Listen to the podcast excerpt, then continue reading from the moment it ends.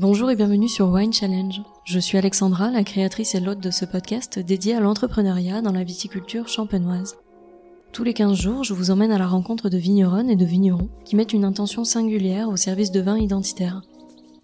Ils ont bien sûr des sensibilités et des parcours différents, mais leur passion est commune. Ils partagent donc ici avec vous leurs expériences, leurs convictions, leurs projets, leurs intuitions, leurs envies et leur philosophie de travail de la vigne au vin en somme tout ce qui fait d'eux les vigneronnes et les vignerons qu'ils sont aujourd'hui. Alors vous le savez, pour cette troisième saison, je suis heureuse de pouvoir accueillir un partenaire champenois.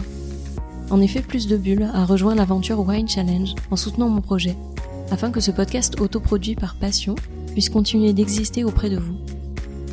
Avec cette équipe, nous avons le même attachement pour les vins de champagne et leur terroir.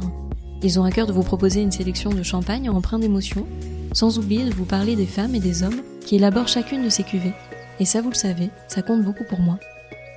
Alors j'ignore quel sera votre prochain souvenir de dégustation, mais peut-être se cache-t-il derrière les vins de l'invité du jour. Et cette semaine, je vous propose de nous arrêter à Écueil pour aller à la rencontre de Géraldine et Richard du domaine La Courte Gaudebillon, à qui je laisse sans plus tarder le soin de vous raconter leur histoire, et je vous souhaite à toutes et à tous une très belle écoute. Bonjour Géraldine, bonjour Richard. Bonjour Alexandra. Bonjour Alexandra. Merci beaucoup de m'accueillir sur le domaine. Je suis ravie de venir à votre rencontre aujourd'hui. Donc pour commencer, ben, je vais vous laisser la parole pour vous présenter de la façon dont vous le souhaitez. Nous, on a repris le domaine familial en 2006, donc plutôt tardivement. C'était une reconversion pour nous. On avait deux jobs complètement différents avant avec Richard, mon mari. Et donc, on a repris ce domaine familial de mes parents, issus des deux familles, la courte et Gaudebillon, de mon papa et de ma maman. On est la troisième génération aujourd'hui, puisque c'est mes grands-parents qui ont commencé avec la production de bouteilles. vous aviez commencé une autre voie professionnelle, on en reparlera juste après, mais qu'est-ce qui a fait que c'était à cet instant-là de vos vies, à tous les deux, que vous vous êtes dit on va reprendre le domaine? En fait, c'était au moment où mes parents sont arrivés à la retraite. La question s'était pas trop posée avant, de mon côté et du côté de ma sœur. J'imagine plus du côté de mes parents, mais c'est vrai qu'on faisait totalement autre chose. Et effectivement, au moment où la retraite de mes parents approchait, ben, s'est posé la question qu'est-ce qu'on fait? Et avec Richard, on s'est décidé. On était sur Lyon à l'époque et on a décidé de relever le challenge. Et euh, on va pas dire que c'est la région qui nous a attirés. À Lyon, on était bien, mais le, challenge, ouais, ouais, de, reprendre ce domaine familial, euh, de le développer, qui nous a motivés à revenir. Mais du coup, j'imagine que vos parents étaient contents de voir qu'il y avait une suite à cette histoire-là qu'ils avaient commencé euh, à écrire plus tôt. Comment ça s'est passé la transmission entre vous? Est-ce que c'était assez fluide? Est-ce que ça s'est fait d'un coup? Est-ce que ça s'est fait progressivement? Ça s'est fait plutôt d'un coup. Forcément très content qu'on reprenne et je pense qu'ils y croyaient plus. Hein. Euh, moi j'avais 35 ans, partait dans l'esprit voilà qu'il n'y ait pas une, une, fille qui reprenne. Donc plutôt surpris et content et c'est vrai que je dois dire ça s'est fait pour nous dans les meilleures conditions quoi. On arrivait donc avec notre expérience, le but c'était de reprendre ce domaine et tout de suite. On a fait avise en un an pour justement être opérationnel, reprendre les clés et démarrer. Donc c'est vrai qu'on a eu cette chance-là et surtout des parents qui nous ont bah, donné les clés justement tout de suite, très rapidement, laissé la main sur le, domaine euh, très rapidement, qui ont dit ben voilà maintenant, euh, voilà les clés, c'est à vous de jouer quoi. Et, et ça, on se rend compte aujourd'hui que c'était une chance euh, inouïe qu'on a eue. Et quand on reprend un domaine, et effectivement qu'on n'est pas issu de ce milieu-là, comment est-ce que ça se passe dans vos têtes? Pour nous, c'était une aventure, mais on ne mesurait pas ce que c'était. C'est-à-dire qu'on a dit, ben ouais, on y va, on reprend ce domaine. C'est une entreprise, on va voir. Mais Géraldine comme moi, on ne savait pas ce que c'était d'être vigneron. On n'en avait aucune idée. On avait l'envie de le faire, mais, mais vraiment aucune idée de ce que ça allait être. Donc on a découvert tous les défis au fur et à mesure, les uns après les autres d'un défi d'envie de reprendre pour ma part une entreprise, ça s'est transformé en passion. J'ignorais ce que c'était que faire du vin et de vivre de ça et c'est devenu une addiction aujourd'hui. Et c'est assez marrant, on, ne savait pas du tout dans quoi on se lançait. On savait que l'entreprise par elle-même en tant que société fonctionnait, vivait plutôt bien sur une surface décente, mais on voyait pas ce que ça représentait comme challenge. En plus, nous on est arrivé, on a fait avis jusqu'en juillet 2007 et on a repris vraiment effectivement en 2008 et juste au moment de la crise des subprimes où les choses ont pas mal changé en Champagne à ce moment-là. Donc oui, chaque moment était un défi, mais c'était assez chouette. Si on nous avait dit avant comment ça allait se passer, je sais pas si on l'aurait fait de cette façon-là, mais aujourd'hui c'est super quoi. J'imagine que du coup vous vous sentez pleinement entrepreneur. Quelle pourrait être la définition aujourd'hui que vous pourriez faire de l'entrepreneuriat? Alors, Ça, la vision d'entrepreneur, c'était au début. Et on est arrivé à une vision de vigneron ensuite. C'est-à-dire que l'entreprise est presque aujourd'hui secondaire. C'était, oui, on devait reprendre, racheter des parts, etc. Ça, c'était une première étape. Quand on a commencé à Vise, quand on a fait vendange ici, on s'est vite aperçu qu'on allait devenir vigneron quelque part, dans le sens où euh, au départ on était en coopérative, donc on ne faisait pas nos vins, on faisait juste des assemblages. La coopérative d'écueil a la particularité de vous récupérer des vins clairs et vous faites vos assemblages et votre tirage, ce qui est assez rare en, Champagne comme type de process. Et on récupérait des vins clairs qui étaient un mélange de tous les vignerons. Ce n'était pas forcément nos vins clairs. Voilà, donc après on a commencé à goûter les vins, à s'intéresser, à rencontrer des gens. Et on s'est dit euh, très rapidement qu'il fallait qu'on devienne indépendant et récoltant manipulant parce que on faisait un projet, c'était pour le faire de A à Z, on quittait un métier précédent dans lequel on vivait bien, euh, c'était confortable, on était reconnu, etc. Donc si on se met dans un challenge, c'est pour le faire totalement. Donc on s'est vite dit, il faut qu'on devienne euh, indépendant. Et après, on a commencé à goûter les parcelles, les terroirs. Et l'envie et la passion est montée. Et le côté entreprise, bah, c'est important dans le sens où il faut payer ses échéances, payer ses salariés, etc. Mais c'est pas un but lucratif, quoi. C'est, ça a largement dépassé ça. Comment est-ce que vous avez appréhendé la vision de manager? Est-ce que c'est quelque chose que vous faisiez aussi peut-être dans votre ancienne vie professionnelle? L'avantage d'avoir été employé, c'est d'avoir une autre vision. Ça, c'est intéressant. Nos employés, on avait déjà trois employés à l'époque, on, on a, toujours trois.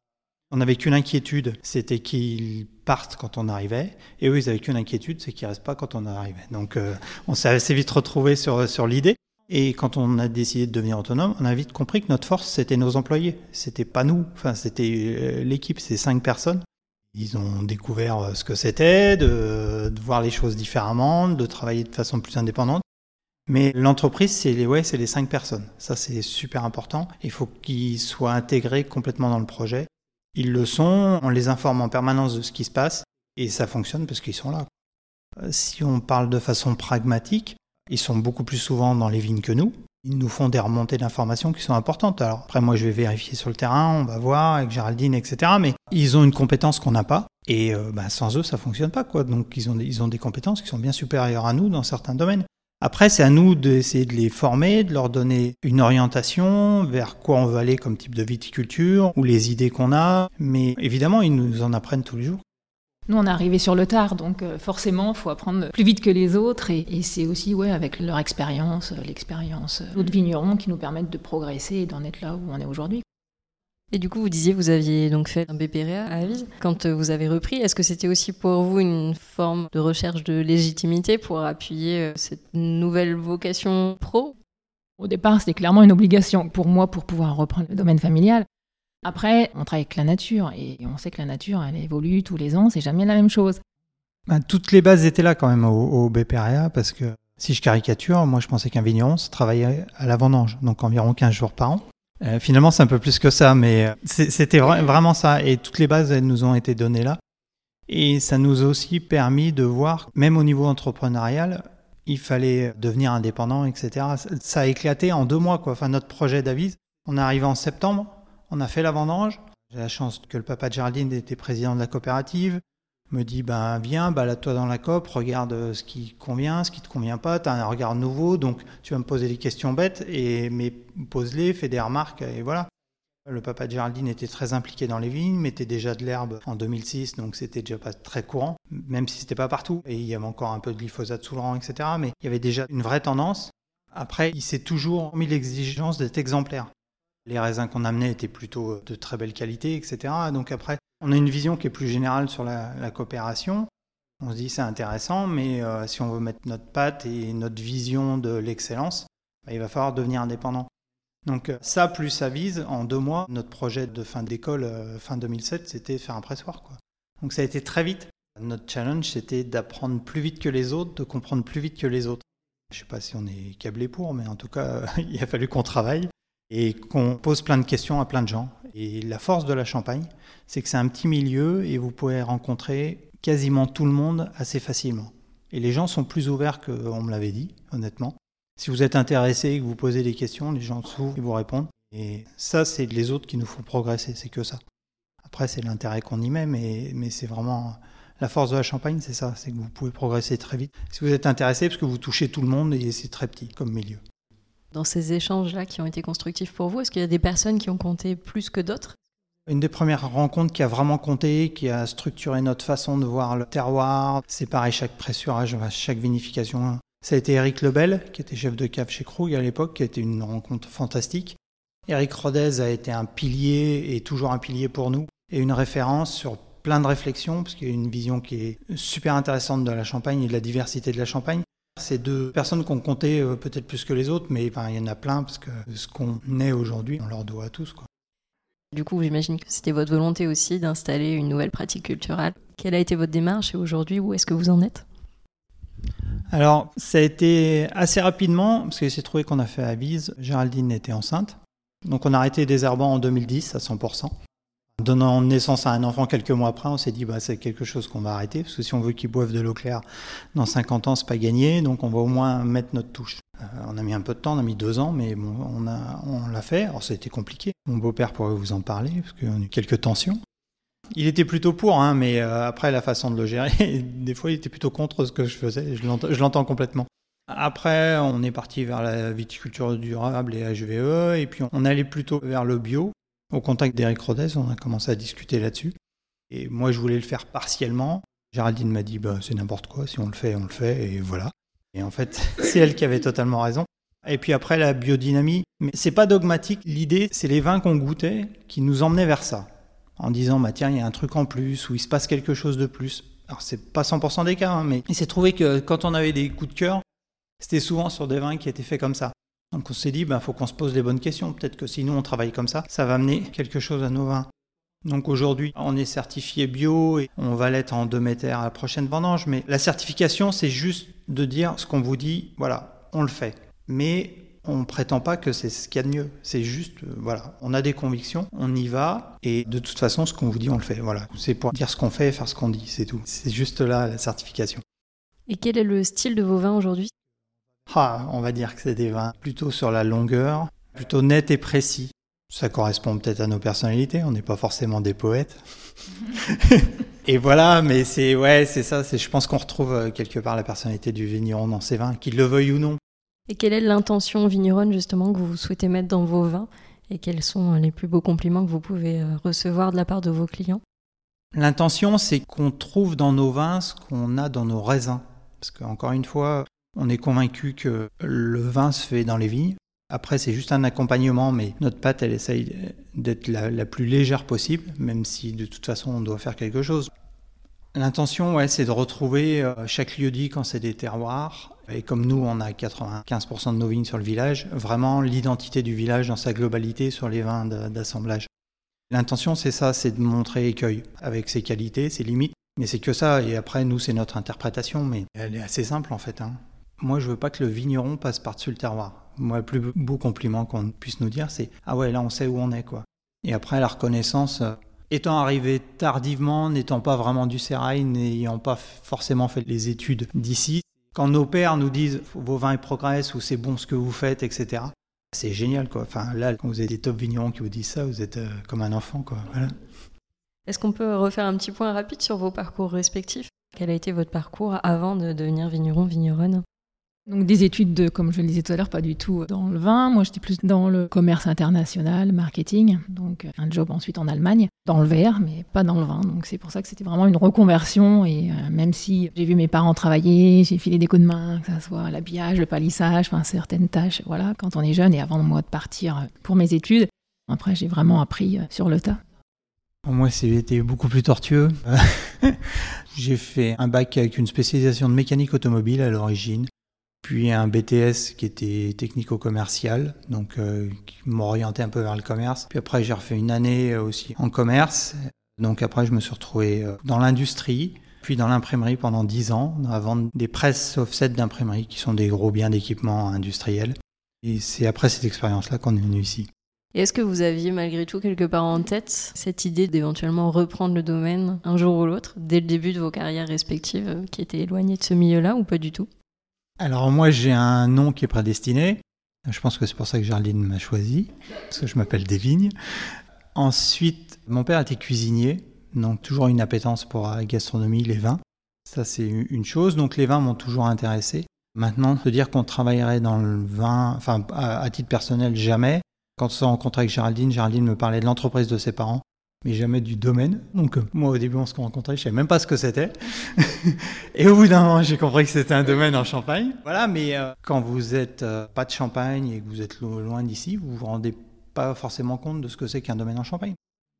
Avant de conclure cet entretien, j'ai l'habitude de poser quelques questions sur votre vision de consommateur par rapport au monde du vin. Ce qui est intéressant d'autant plus avec vous, c'est que vous n'avez pas commencé dans le vin, donc vous avez déjà eu l'approche client avant d'avoir l'approche vigneronne. Quelles ont été vos plus belles découvertes ces derniers temps par rapport au vin? Est-ce qu'il y a des vins qui vous ont particulièrement marqué? Et si oui, lesquels? Ah, C'est une question qui est toujours difficile parce que on a un vrai complexe d'infériorité par rapport à tous ceux qui ont baigné dans le vin depuis des années, qui ont une vision qui est beaucoup plus large que nous, une expérience qui est beaucoup plus grande. Même si on goûte beaucoup, alors, pour des questions de travail et même de plaisir d'ailleurs, on va goûter plus en Champagne que dans les autres euh, terroirs spontanément même si on ouvre pas mal et on se balade. Il y a une cuvée qui m'a donné beaucoup d'émotions, c'était euh, Les Chênes de chez Georges Laval. Et une autre cuvée qui n'a rien à voir, qui est une cuvée de Pinot Noir de Valentin Zuslin en, Alsace, qui était top aussi.